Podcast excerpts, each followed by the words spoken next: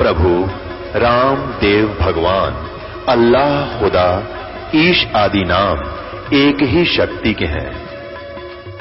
वो कैसा है, कहाँ है, कैसे मिलता है, किसने देखा है?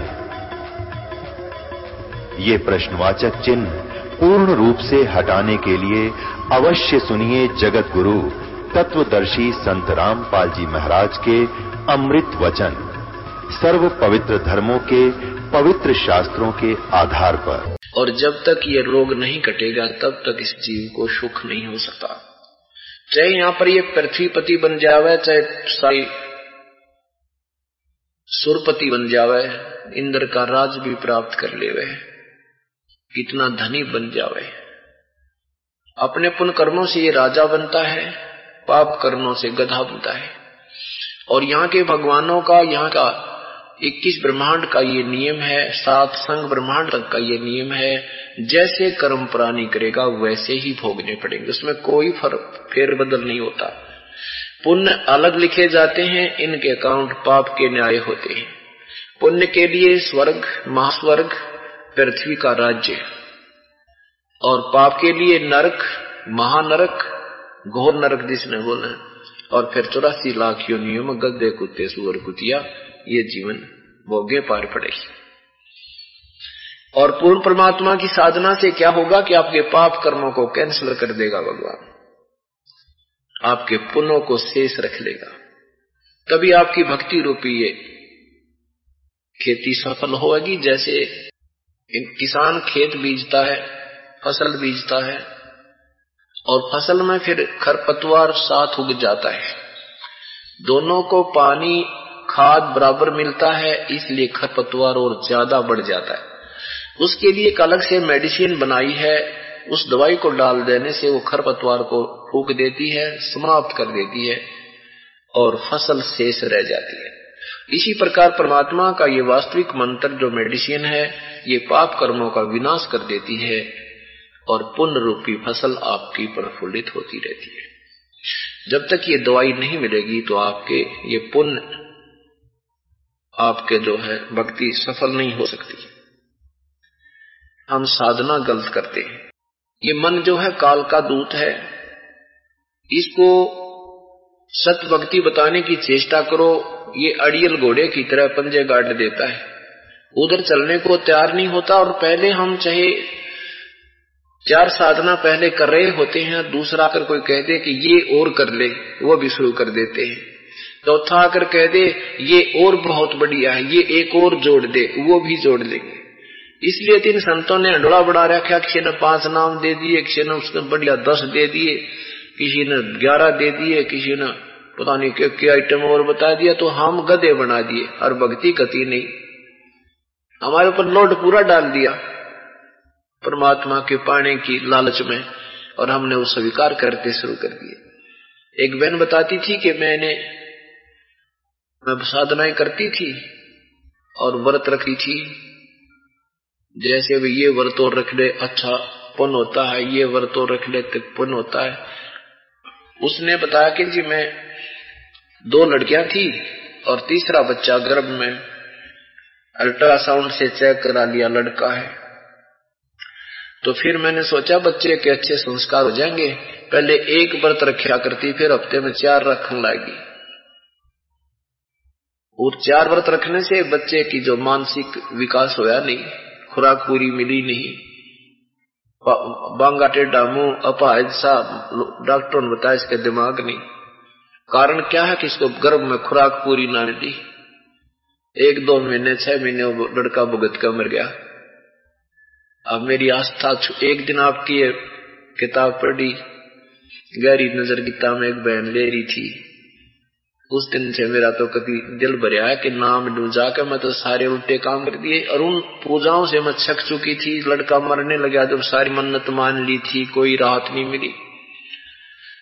उस बेटी ना, नाम लिया साल भर डेढ़ साल हो गया उसने।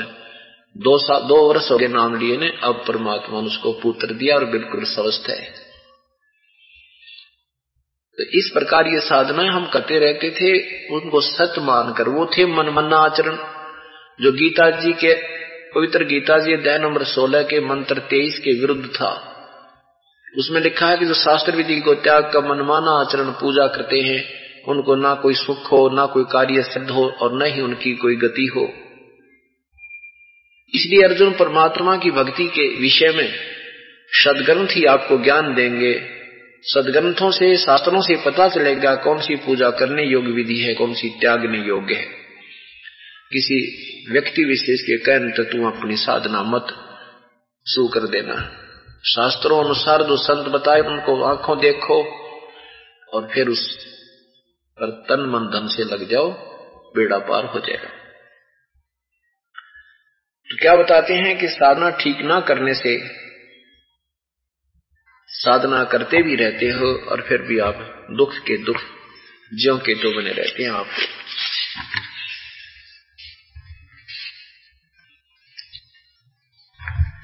इस मन के साथ आत्मा का संयोग कर रखा है। जैसे गाय और गधे को एक एक रस्ते से बाँध कर छोड़ दे तो दोनों का, दोनों के विचार नहीं मिलते, उनका आहार नहीं मिलता। इस प्रकार आत्मा को गाय समझो, मन को गधा। आत्मा की जो खुराक है, परमात्मा की भक्ति, शुभ कर्म, विनम्र भाव से बोलना, शिष्टाचार में रहना और मन की आदत है बकवाद करना, गाल में लौटना, गंदे कूड़े करकट खाना तो इस मन की आदत है सांग सिनेमा देखना गोटी लाना, शराब पीना, ये सिगरेट पीना, ताश खेलना, गप्पे मारना अच्छी बुंडी कथा सुनना गोपौड़ पेलना। ये मन की खुराक है। और आत्मा की खुराक है सत्संग में आना, परमात्मा के गुण गाना, सदग्रंथों को पढ़ना, प्यार से बोलना, किसी के प्रति द्वेष न रखना, इस तरह के गुण आत्मा के तो काल और मन चाहता है बकवादी साधना भी करता रहूँ, करते रहे और बकवाद भी साथ करता रहूँ, लेकिन भगवान की भक्ति बकवादों से नहीं हो सकती। कई भक्त, क्योंकि रंग बहुत पुराना हो गया विकारों का, बीड़ी का तो बहुत पुराना हो गया। शराब भी अब मांस के भी समावेश, मांस का भी बहुत हो गया पुण्यात्माओं में। अब धीरे धीरे इनको निर्मल करना पड़ेगा, उसके लिए सत्संग सुनना उस समय निकालना अवश्य पड़ेगा। इस परमात्मा के धोबी घाट पर आना पड़ेगा। और यहीं पर ही सत्संग रूपी चोट मार कर उल्टा सुलटा पटक कर, जैसे धोबी पहना कपड़े, ने नो पटक पटक कर धोया करते तो ये सत्संग रूपी चोट मार कर, और ये मैल निकाला जाएगा। इसके अतिरिक्त कोई स्थान नहीं, बाकी तो मैला मैला करण के हैं। यही मैल छूटेगा, यहाँ हम आ नहीं पाते तो मैल नहीं छूटेगा, कपड़ा ज़्यादा मैला होता जा रहा है। तो पहली बार कोई पुण्यात्मा सत्संग में आते हैं तो सत्संग भले उसको अच्छा ना लगे। क्यों नहीं लगता? तुलसी पिछले पाप तय तुलसी पिछले पाप से हरि चर्चा ना भावे। जैसे जवर के वेग त्रय भूख विदा हो जावे। जो प्रथम बार सत्संग सुनते हैं, प्रभु की कथा सुनते हैं, उनको अच्छी नहीं लगे, क्योंकि उन्होंने तरागनी सुन रखी।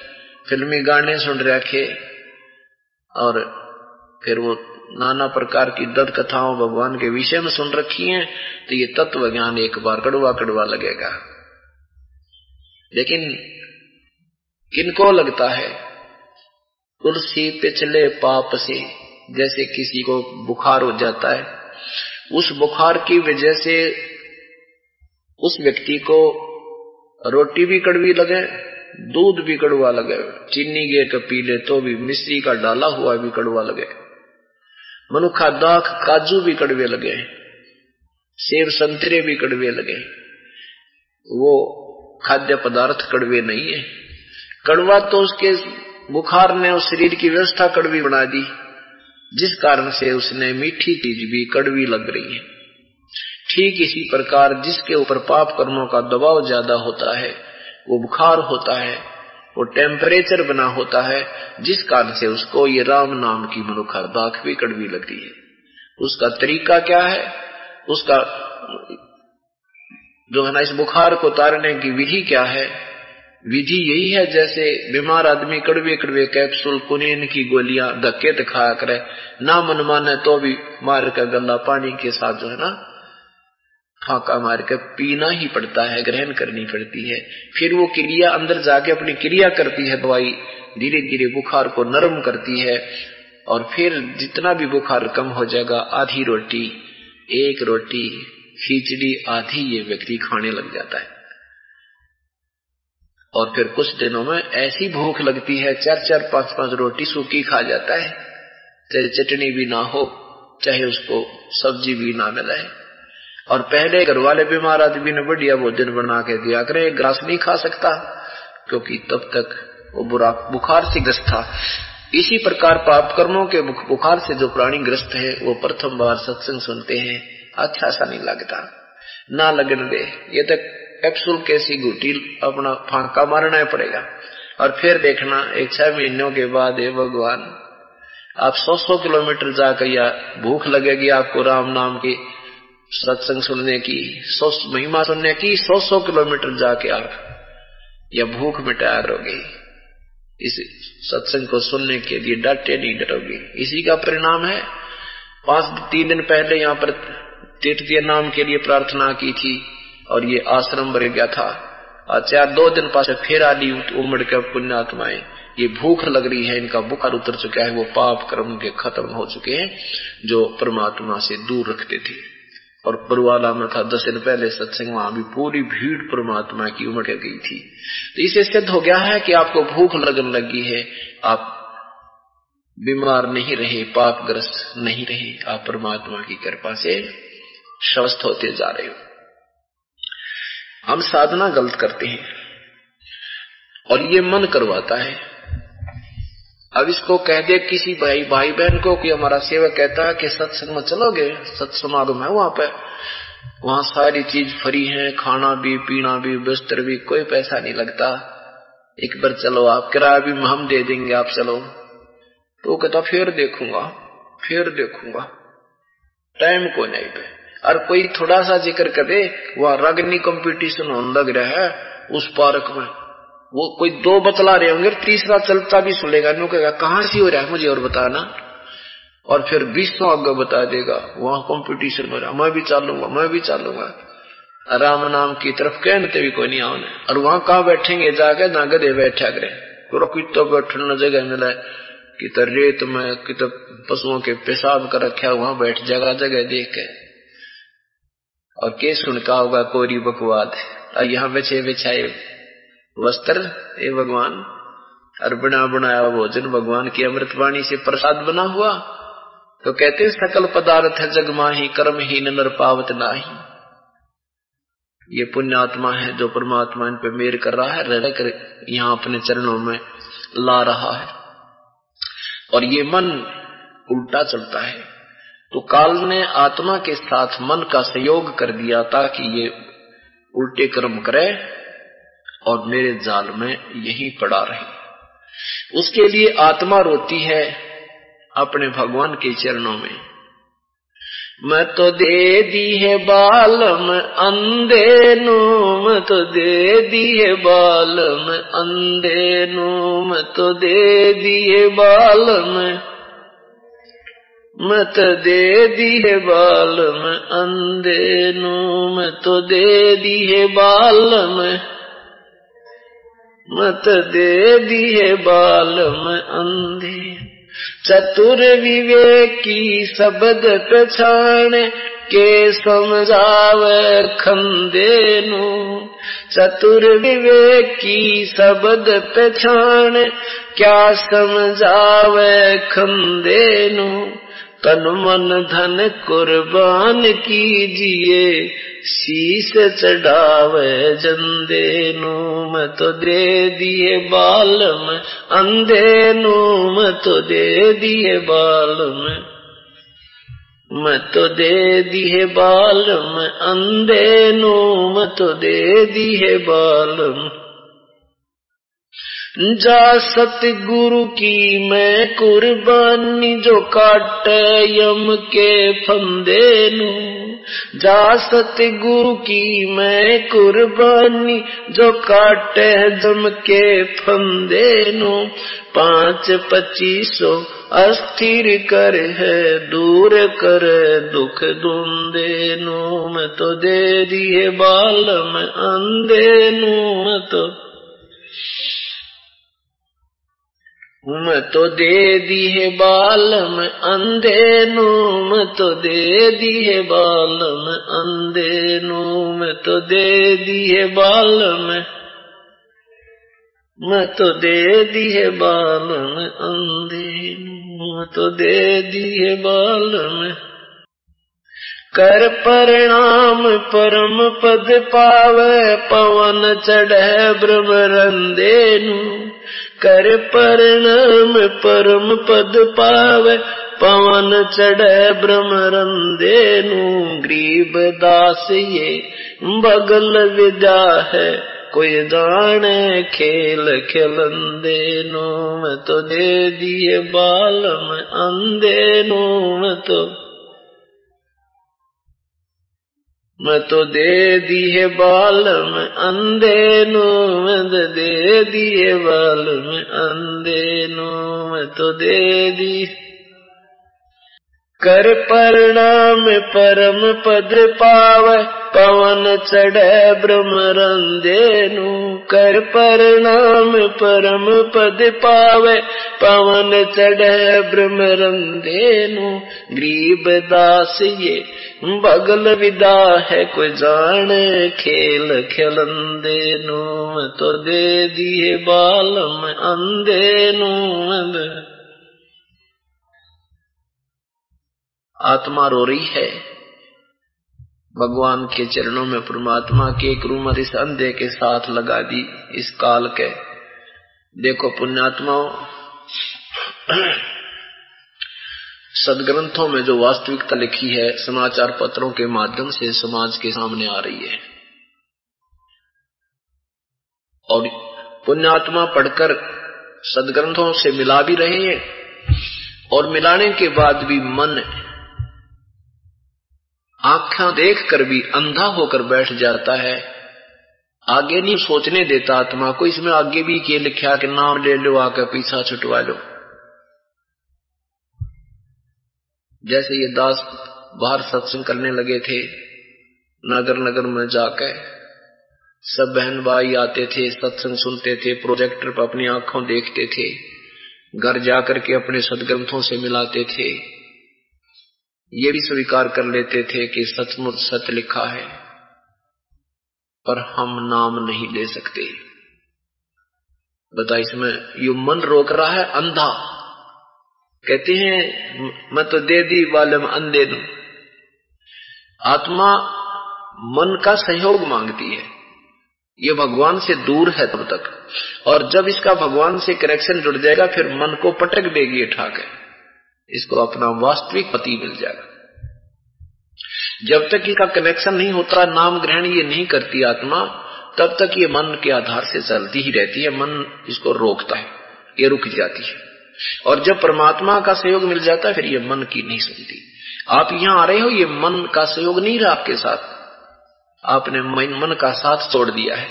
आपने परमात्मा का, आत्मा ने परमात्मा का साथ ग्रहण कर चुकी है। इसलिए आप यहाँ आ रहे हो, नहीं तो यहाँ नहीं देखती अपनी सा डरा दे। कहीं नो ना हो जा, पाछे ते गड़बड़ ना हो जा, कोई नुकसान ना हो जावे। और सारा परिवार बैठा रहा, नुकसान होना हो जब सारा ही हो जावे। एक नगर में बता रहे थे कि सारा परिवार ऊपर सोए और नीचे चोर सारा सामान काट ले गए तो चकला बेटन भी ना छोड़ छोड़ा गर्मी आ गए दिन थे। बता, सारा परिवार वहीं था, नाश हो गया, कति।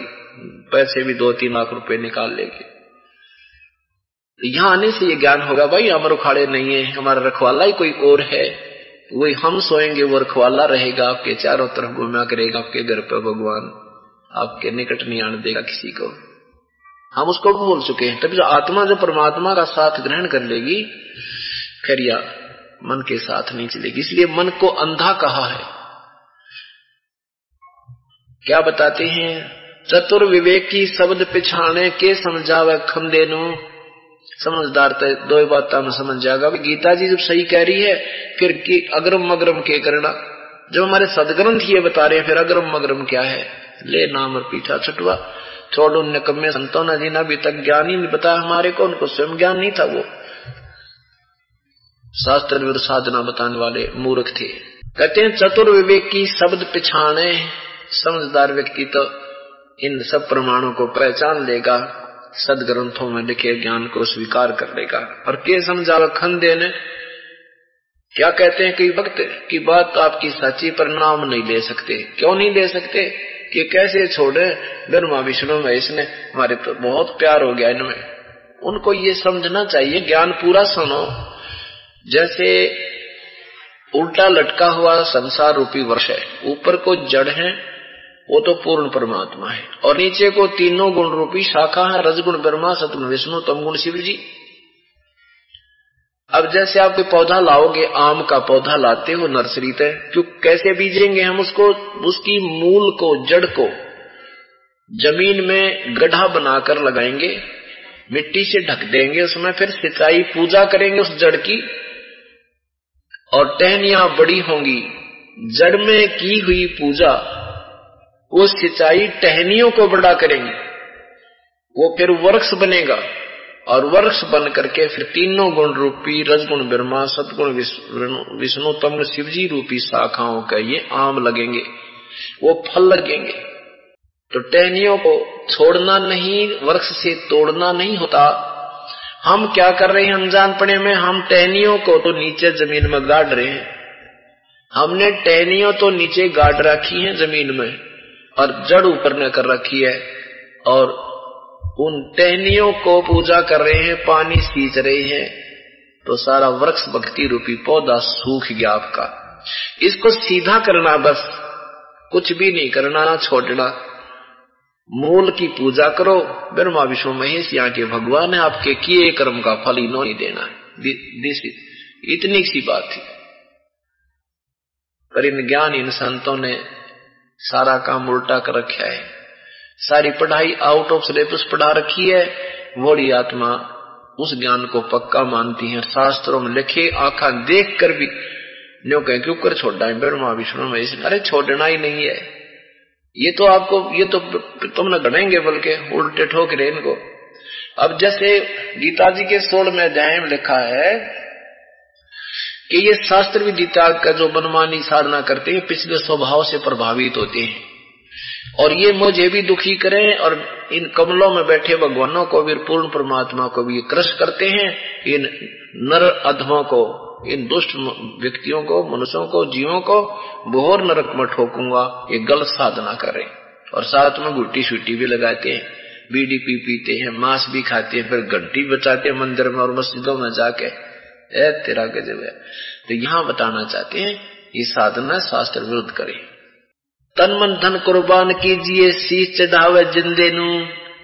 ये मुर्दों की पूजा छोड़ के जिंदे संत को जीवित जो संत है, और वो परमात्मा जिंदे रूप में आए थे, सतकबीर महाराज।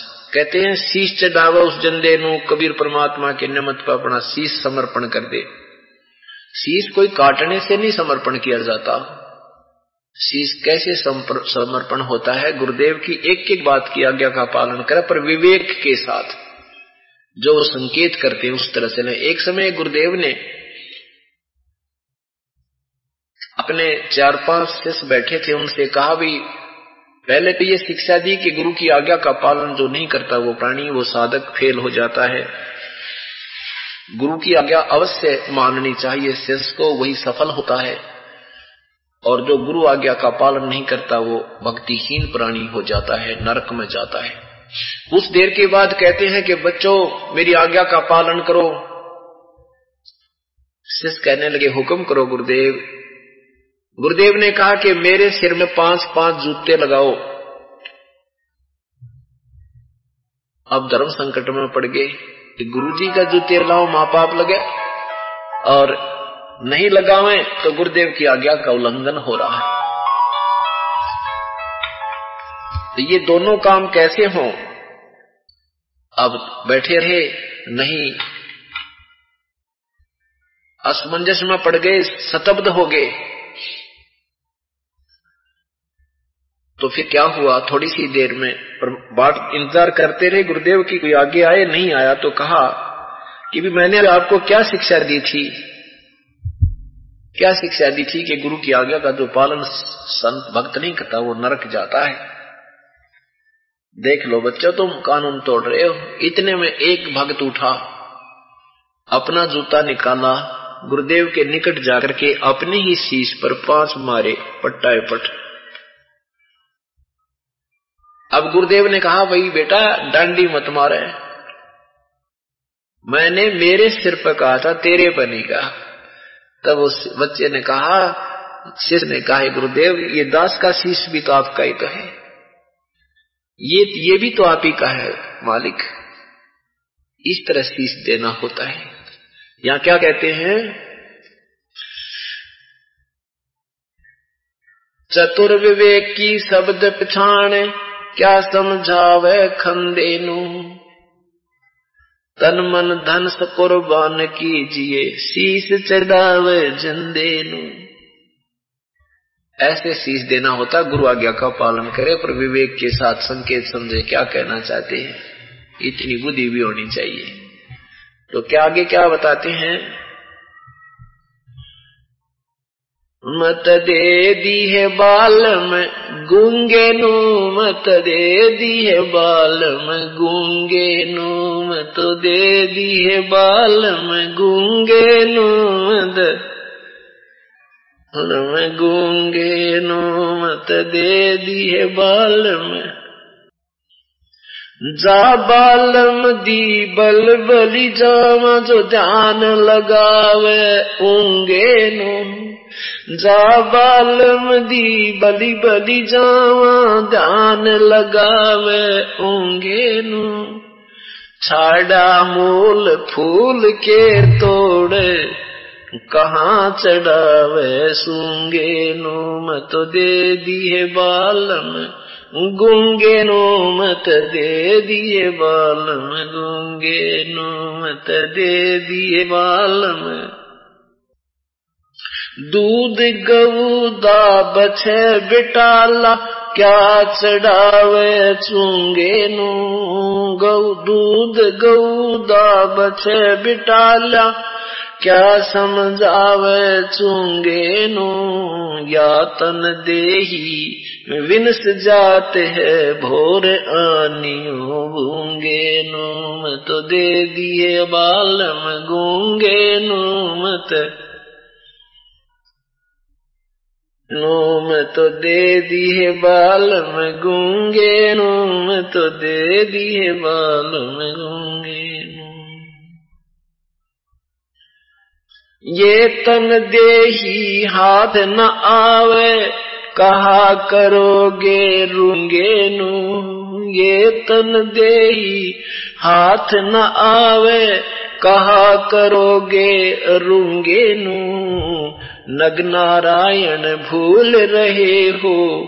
क्या परखो मोती मूँगे नूम तो दे दिए बालम, गूँगे नूम तो दे दिए बालम, गूँगे नूम तो। गूँगे नूम तो दे दिए बालम, गूँगे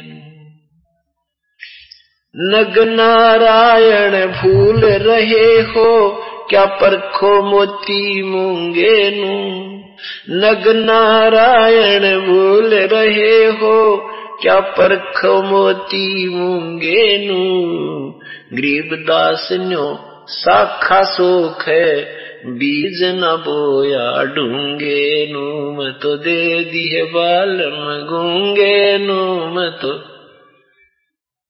गूँगे नो मैं तो दे दिए बालम गूँगे नो मैं तो दे दिए बालम गूँगे। नग नारायण भूल रहे हो, क्या परखो मोती मूँगे नू नग नारायण भूल रहे हो, क्या परखो मोती मूँगे नू गरीब दास न्यो साखा सुख है बीज न बोया ढूँगे नूम तो दे दिए बालम गूँगे, नूम तो दे दिए बालम गूँगे, नूम तो दे दिए।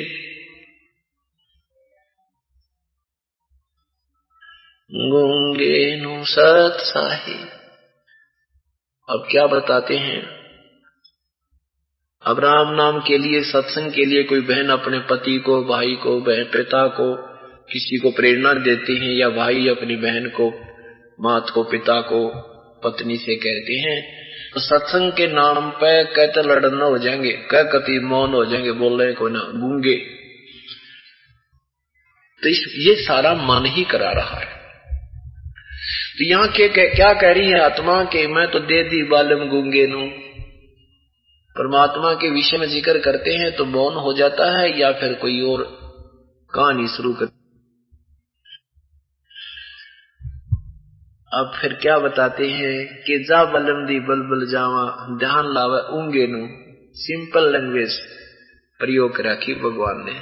वही ज्ञान है चाहिए संस्कृत में बोल कर सुना दे। अब हमने कोई जाना है रोहतक और कोई रास्ता बता रहा, रास्ता पूछना है। उसने कोई अंग्रेज़ी में बता दे, चाहे हिंदी में, पर उस लैंग्वेज में बता दे जिसमें अगला समझ जाओ तो और बढ़िया काम होता है।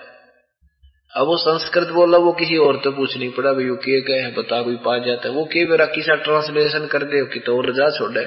तो परमात्मा ने सीधी सिंपल लैंग्वेज में ये 600 साल पहले वही अमृत ज्ञान कबीर परमेश्वर ने बोला था, साधारण भाषा में जो आम आदमी समझ सकता है, जो आज सभी सदग्रंथों में प्रमाण मिल रहा है। लेकिन उस परमात्मा को ये चार अक्षर संस्कृत के सीखने वाले क्या कहते रहे? वो तो अनपढ़ है, अशिक्षित है, मूर्ख है दुनिया को जाल में फंसा के चला गया। अरे तेरा गजब भैया कारण यही था कि वो संस्कृत में सदग्रंथ थे, उसका ट्रांसलेशन इन्हें करना आया ना। अपनी थोड़ी सारे समाज में शास्त्र विरुद्ध जो ज्ञान था वो प्रवेश कर दिया अब ये इतना जटिल काम हो गया है, इस सत्य को सत्य आपके हृदय में जमाने के लिए एक प्रमाण के, एक सत को सत्य सत को सत्य ही परमात्मा को परमात्मा ही सिद्ध करने के लिए पच्चीस प्रमाण देने पड़ते हैं। और तब भी युगूँगा मन मान तमा नरना तनाभिमान युग अंधा। आँखों देखकर, कानों सुनकर सब प्रमाण भी युग मन नहीं मानता। लेकिन अब मानना पड़ेगा इसको। अब शिक्षा, अब इक्कीसवीं सदी आ गई। बीसवीं सदी से शिक्षित समाज शुरू हुआ है। और इस इक्कीसवीं सदी में ढूंढा पाट जाएगा। पूरी नहीं उठेगी इक्कीसवीं सदी।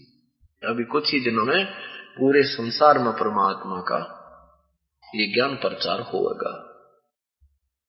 और पछताया करेंगे पुण्यात्मा देख कितने डोवा थे हमें। कहा क्या कर रहे थे, करना क्या चाहिए था, ये कर क्या रहे थे। उसके विषय में बता रहे हैं कि जा बालम दी बल बल जावा, जो ध्यान लगावे ऊँगे नु ऊँगे नु माने उधर को। ये संसार की ये सब मनमुखी साधना साधना त्याग के और ब्रह्मा, विष्णु, महेश, परम ब्रह्म ब्रह्म पर ब्रह्म की भी पूजा को छोड़ के और ध्यान लगावे ऊँगे नु एक लैंग्वेज है क्षेत्रीय भाषा है ये हरियाणा में इंगे न रूँगे न क्या कर इंगे न इधर ने ऊँगे न उधर ने। तो कहते कि जो ध्यान लगावे ऊँगे नु ऊँगे न, ऊपर ने, पूर्ण परमात्मा की तरफ़ ध्यान लगावे, उसको याद करे, उसकी, उसी की पूजा करे। तो उस मन के ऊपर, उस पुण्य आत्मा के ऊपर बलबिल जावा, यानी उस बलिहारी हो उस पे।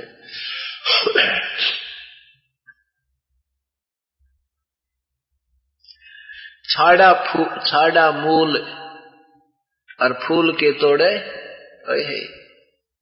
कहा चढ़ावे सुंगे नू। अब मूल तो पूजा छोड़ दी मूल की तरह। फिर किसके फूल लगेंगे, कहा के तुम फल तोड़ोगे? कहते छाडा मूल फल के तोड़े, उसका फल के प्राप्त होगा। मूल तो त्याग दिया टहनियों को उल्टा गाड़ रखा, पूजा उसकी पौधे को उल्टा बीज रखा। तो क्या फल प्राप्त करोगे? अर्थात शास्त्र साधना कोई लाभ नहीं देगी। अब जैसे आप यहाँ परमात्मा के चरणों में आ रहे हो आपको यहाँ पर मूल सौदा तो आपका मोक्ष है, जन्म मृत्यु से रहित होना, ये तो आपका मुख्य सौदा है। और बाकी आप जो मांगने आते हो, संसारिक सुख, कोई बेटा, बेटी, कार कोठी ये तो रूँगे में मिलेगी आपको, रूँगे में रूँगे में। कैसे होता रूँगा? अब तो नहीं रहा वो सिस्टम पुराने समय की बात है, जब हम छोटे छोटे से थे। तो हमारी दादी ताई काकी माँ सब्ज़ी बेचनी आया करते उन वह लेने जाती थी। जैसे कोई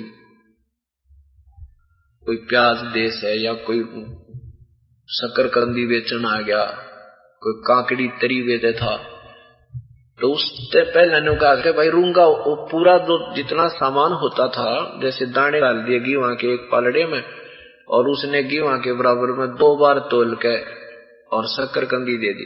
फिर न्यू क्या करती रूँगा और दे, और रूँगा और दिया करते इतना उठा के ले, यो रूँगा ले जा। रूँगा ना देता वो न्यो के न छोड़ दिया? करते हम ना देते, तेरे को तो रूँगा भी दिया करता दूसरे पे लेंगे। तो परमात्मा कहते हैं, जो तुम यहाँ मांगने आते हो ना, ये तरुंगे में दूँगा थरे थे। और मूल सौदा तो और है जो हम, आपका आत्म कल्याण आने वाले पाप कर्मों को खत्म करेंगे, आप पर कोई कष्ट नहीं आने देंगे, और जो चीज़ तुम मांगने आते हो, वो सौदे के बदले में रूँगे देंगे, रूँगा। और अब तुम सत भक्ति ना करके और यहाँ आते हो तो तुम रूँगा रूँगा मांगते हो, उस रूँगे के लाभ होगा तुमने। तो यहाँ बताना चाहते हैं कि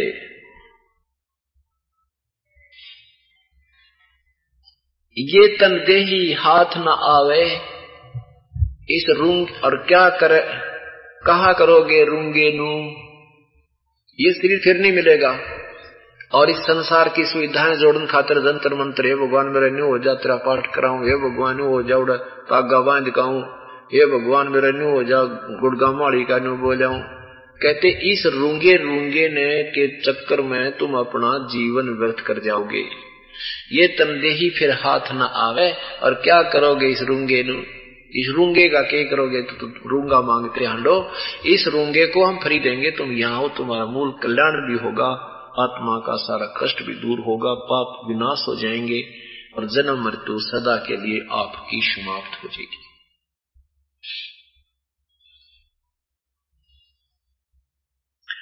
कहते हैं, नग नारायण भूल रहा है, क्या परख मोती मूँगे नो? ओए है ये जो जौहरी बने फिरे हैं, जौहरी बन रहे हैं, कोई यू बढ़िया मूँगा को ना, या मोती सच्ची, सच्चे मोती नहीं है, इनकी तो तूने परख करनी सीख ली। इस रूँगे और मूँगे को खोटा खरा बताने से तेरा जीवन व्यर्थ हो जाएगा। जौहरी बन परमात्मा के विषय में सत्य और असत्य का निर्णय कर। और गरीब दास ये साखा सुख है, बीज न बोया डूँगे नु होय होय। कितनी साधारण सी भाषा में और अनमोल ज्ञान दे रखा भगवान ने। क्या बताते हैं? ओसा प्यास न भाग ही, जब लग धसे न आब। ओस के चाटने तय प्यास नहीं समाप्त हो सकती। प्यास बुझाने के लिए ते दो गिलास गट गट पीने पड़ेंगे। ऐसे ही जो साधना तुम करते हो, पहले हम क्या साधना करते थे? काली सूखी सी। ऐसे गिल्ली सूखी घी में जोत बनाया करते और वो कट्ठी बनाकर धरते थे दस पंद्रह बीस महीने के लिए। और वो ऐसी होती थी, वो जलाते ही दस मिनट में ना पकड़े, दो मिनट में बुझ बाज आधी देर तक लाते लाते वह मंत्र भी पूरा ना करता, वो जो जाने थे, वो करते थे, वो तो भी बंद हो जाती थी। और फिर सवा रुपए का मंगलवार ना प्रसाद बूदी बैठ देते थे। कहते ये तो ओस चाट रहे थे।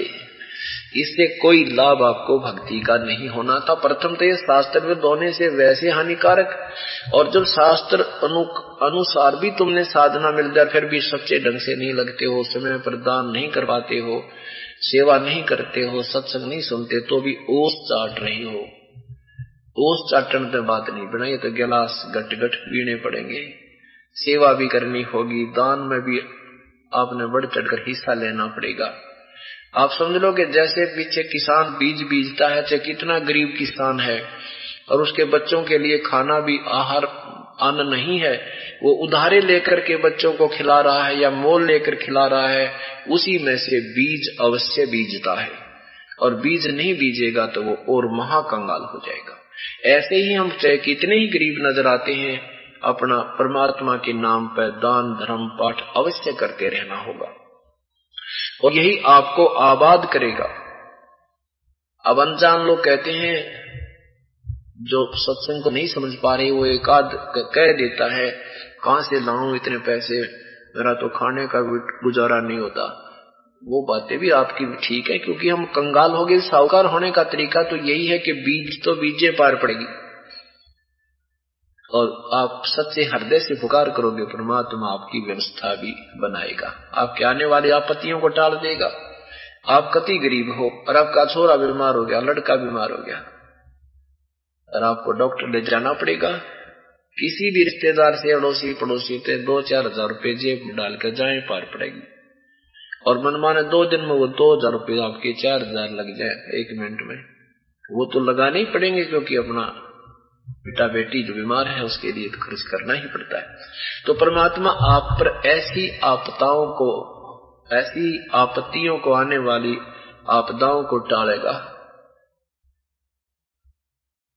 ये सोचकर आप दान कीजिए कि अगर कोई बालक बीमार हो गया, आपका मन पचास रुपए में छूट गया पीछा, ठीक हो गया। और वो दो हज़ार में बिना पीछा छूटे, वो पैसा बर्बाद हो जाना था। इस दृष्टिकोण से दान धर्म पर पूरी रुचि कीजिए। तो क्या बताते हैं परमात्मा कि आपकी भक्ति जैसे आप नाम भी ले रखा है, इस परमात्मा के चरणों में आती आपको एक दो काम तो ये मालिक आपकी सच्ची लगन देकर वैसे ही ठीक कर देगा, अपने कोटे में तो दे देगा आपको सुख। इसलिए कि ये बोली आत्मा मुझे पहचान ले, मैं भगवान हूँ, केवल इसलिए रहता है।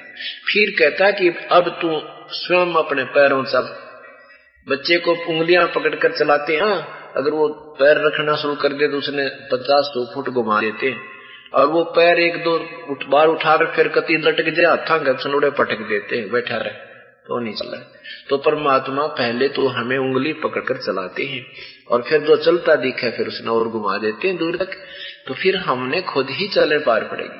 तो परमात्मा को जब आप यहाँ आते हो प्रभु कबीर परमेश्वर आपने कोट्य मत आपको पाहे चलने योग्य था आकर्षण देता है। कि मैं पूर्ण परमात्मा हूँ और आते ही एक दो काम तो ऐसा सार देगा, आपका आप सोच भी नहीं सकते। पर हमारे ऊपर आपत्तियों के ढेर होते हैं, हम कंगाल हो गए, हमारी शाखा सूख हमारी वह भक्ति रूपी फ़सल सूखी पड़ी है, जो हमने शास्त्र विरुद्ध बीज रखी थी। या शास्त्र अनुकूल कर रहे हैं तो ढंग से नहीं कर रहे हैं, दान धर्म पूरा नहीं कर पा रहे शिवरण भी नहीं कर पा रहे हैं तो उसके लिए कहते हैं, उसके लिए विवरण दे रहे हैं परमात्मा के गरीबदास ये गरीबदासियों साका सुख है, बीज न बोया ढूँगे नु। अब जैसे आपको मार्ग भी ठीक मिल गया, संत भी मिल गए, और आपने नाम भी ले लिया तो आपने ढंग विधि नहीं, पूर्ण रूप से इसकी ढंग से साधना नहीं की। दान, धर्म, सेवा में सिमरण में गहराई तक नहीं गए, अच्छी तरह डट कर नहीं भक्ति की। तो कहते हैं फिर यह भी फ़सल तेरी सुखेगी गरीब दासियों साखा सुख है बीज न बोया डूँगे नु डूँगे नु गहरे कहते कई बार कहते थे किसान भाई मैंने जब कहना नो सोची थी सिंचाई अच्छी हो रही है और ऊपर गना गहरा बीज ना बोया फ़सल उगी को ना सूख गया तो गहरा बीज हमेशा गहरा ही बीजा जाता है तो कहते हैं गरीब दासियों साखा सुख है बीज ना बोया डूँगे नु गहरे ढूँगा माने गहरा यानी अच्छी तरह जिस जिस अतिथि में वो उगना होता है, उस प्रक्रिया से नहीं बीजा तो भी आपकी खेती सूख जाएगी। तो क्या बताना चाहे परमात्मा ने कि पूर्ण परमात्मा की भक्ति करने मात्र से ही आपका कल्याण होगा उसका कोई विकल्प नहीं है, और इसका कोई तरीका नहीं। ये समागम चल रहा है। पूर्ण परमात्मा के विषय में आपको जानकारी दी जाएगी। ये पाँच दिन का समागम जो प्रारंभ हुआ है, इसका उपलक्ष्य है कबीर परमेश्वर का सतलोक सहस्त्री सतलोक गमन प्रस्थान दिवस ये। माघ शुक्ल एकादशी, ये प्रति वर्ष मनाया जाया करेगा। तो कल जो नौ तारीख थी, ये एकादशी थी, माघ, माह महीने की। महा उतरते की एकादशी यानी ग्यास थी जिस दिन परमात्मा सहशरीर सतलोक गए थे और उनके शरीर के स्थान पर फूलों का ढेर मिला था,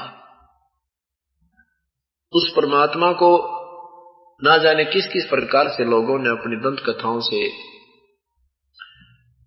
बताया गया था, वो सब दंत कथाएँ थी। वास्तविक का ये है, जो आज आपने पेपर में भी पढ़ी और साथ में सत्संग में भी आपने कल सुना था। वही परमेश्वर चारों युगों में आते हैं, चारों युगों में। सतयुग सतयुग में वो सत्सुकृत नाम होता है परमेश्वर का, और ऐसे ही कुछ समय, हज़ार जैसे सतयुग में लंबा समय था, उसमें हज़ारों लाखों वर्ष परमात्मा रहे हैं। अब यहाँ सौ वर्ष तक, अस्सी, नब्बे वर्ष तक जीव रहता है कलयुग में तो परमात्मा 120 वर्ष तक कलयुग में मनुष्य की तरह भूमिका करके सशरीर आए थे सशरीर ही चले गए। ऐसे सतयुग में सतसुकृत नाम था परमेश्वर का कबीर देव का। कबीर देव उस पूर्ण परमात्मा को चाहे परब्रह्म कहो, उसे पूर्ण ब्रह्म कहो, सतपुरुष कहो अकाल मूर्त कहो, शब्द स्वरूपी राम कहो, चाहे उसे परम अक्षर ब्रह्म कहो, उसका नाम है कबीर। कबीर देव देव उसके साथ इसलिए रखता है प्रभु है। देव माने भगवान, प्रभु, राम, गॉड, कुछ भी कहो। अन्य देव, उससे अलग जो दूसरे देव हैं, वो पूजा की योगनी उन आन देवता। अन्य देवताओं की पूजा नहीं करनी, एक देव परमात्मा। वही पूर्ण ब्रह्म देव, कबीर देव पूजा के योग्य है। उसी के विषय में जानकारी दी जाती है। सतयुग में सतुकृत नाम था उस कबीर देव का, जो यहाँ कुछ समय संसार में रहे, अपनी साधारण भाषा में भगवान की अपनी अपनी आत्म कथा आप ही बता कर गई। त्रेता युग में उसी परमात्मा का नाम मुनिंदर था, कबीर देव का नाम मुनिंदर था और मुनिंदर नाम से उन्होंने काफ़ी समय तक यहाँ लीला की, अपना ऐसे वाणी रची जैसे अब रच कर गए थे। अपने भगवान वाले जो गुण होते वो प्रगट दिखाए थे उन्होंने। और द्वापर युग में वो परमात्मा कबीर देव करुणा में नाम से आए थे, जो सुपत सुदर्शन, जिन्होंने पांडवों के यज्ञ में, अश्वमेघ यज्ञ में शंख बजाया था। वो भी कबीर साहब के शिष्य थे। करुणा में नाम से वो कबीर देव आए हुए थे। और कलयुग में परमात्मा ने अपने वास्तविक नाम से ही आना होता है, क्योंकि इस युग में सभी प्राणियों का मोक्ष संभव है। जो इस तत्व ज्ञान से परिचित हो जाएँगे, तनमन धन से आश्रित हो जाएँगे सत भक्ति करेंगे, इस युग में सभी पार हो जाएँगे।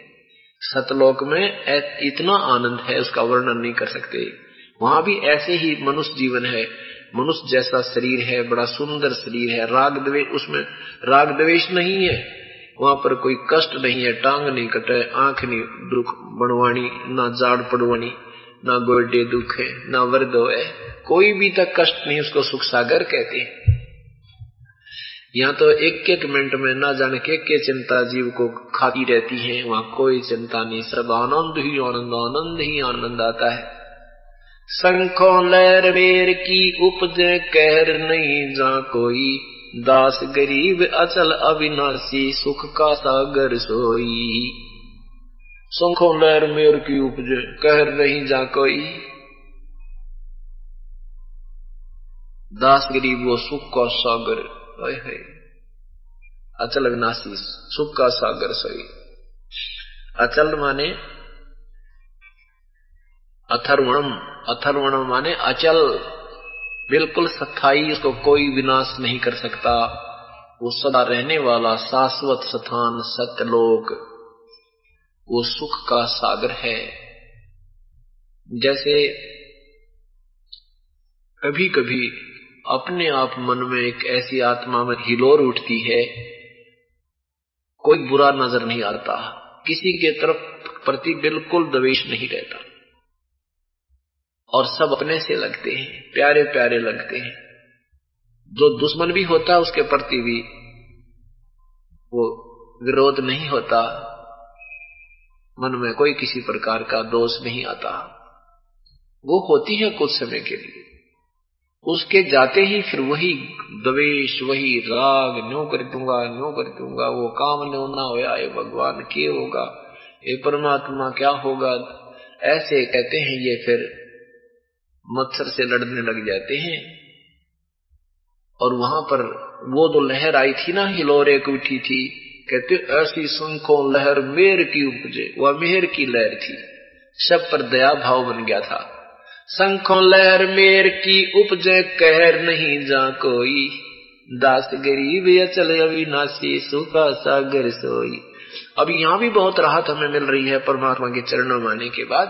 पहले कोई भी हम किसी का दुख सुनते थे, बेटी का या बेटे का, या कोई अपने व्यवसाय में हानि का तो ना जाने कितने दिन परेशान रहा करते। और परमात्मा के चरणों में आने के बाद वो परेशानी थोड़ी सी देर रहती है, फिर छू मंत्र कर दे भगवान। आने नहीं देता हृदय वज़न नहीं बनने देता इतना, जितना पहले बना रहा करता है बेमतलब का तो ऐसे यहाँ भी राहत देगा, ये तो रूँगा है आपको, रूँगा।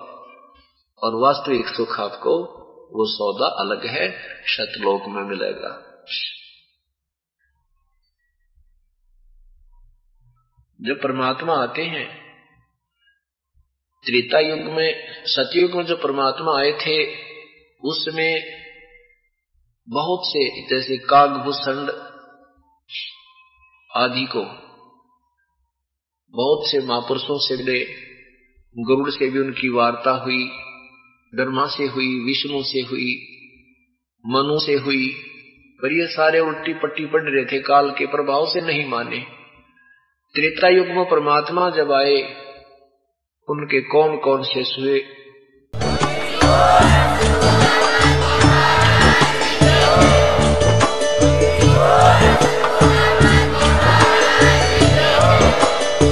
सुन रहे थे जगत गुरु तत्वदर्शी संत रामपाल जी महाराज जी के मंगल प्रवचन। अधिक जानकारी के लिए विज़िट कीजिए हमारी वेबसाइट www.jagatgururampalji.org संत रामपाल जी महाराज जी के शुभ आशीर्वाद से पूरे विश्व भर में 500 से भी ज़्यादा नाम दीक्षा केंद्र हैं, जिन पर संत रामपाल जी महाराज जी द्वारा ऑनलाइन निशुल्क नाम दीक्षा दी जा रही है। अपने नजदीकी नाम दीक्षा केंद्र का पता करने के लिए संपर्क करें। Eight two two to 880541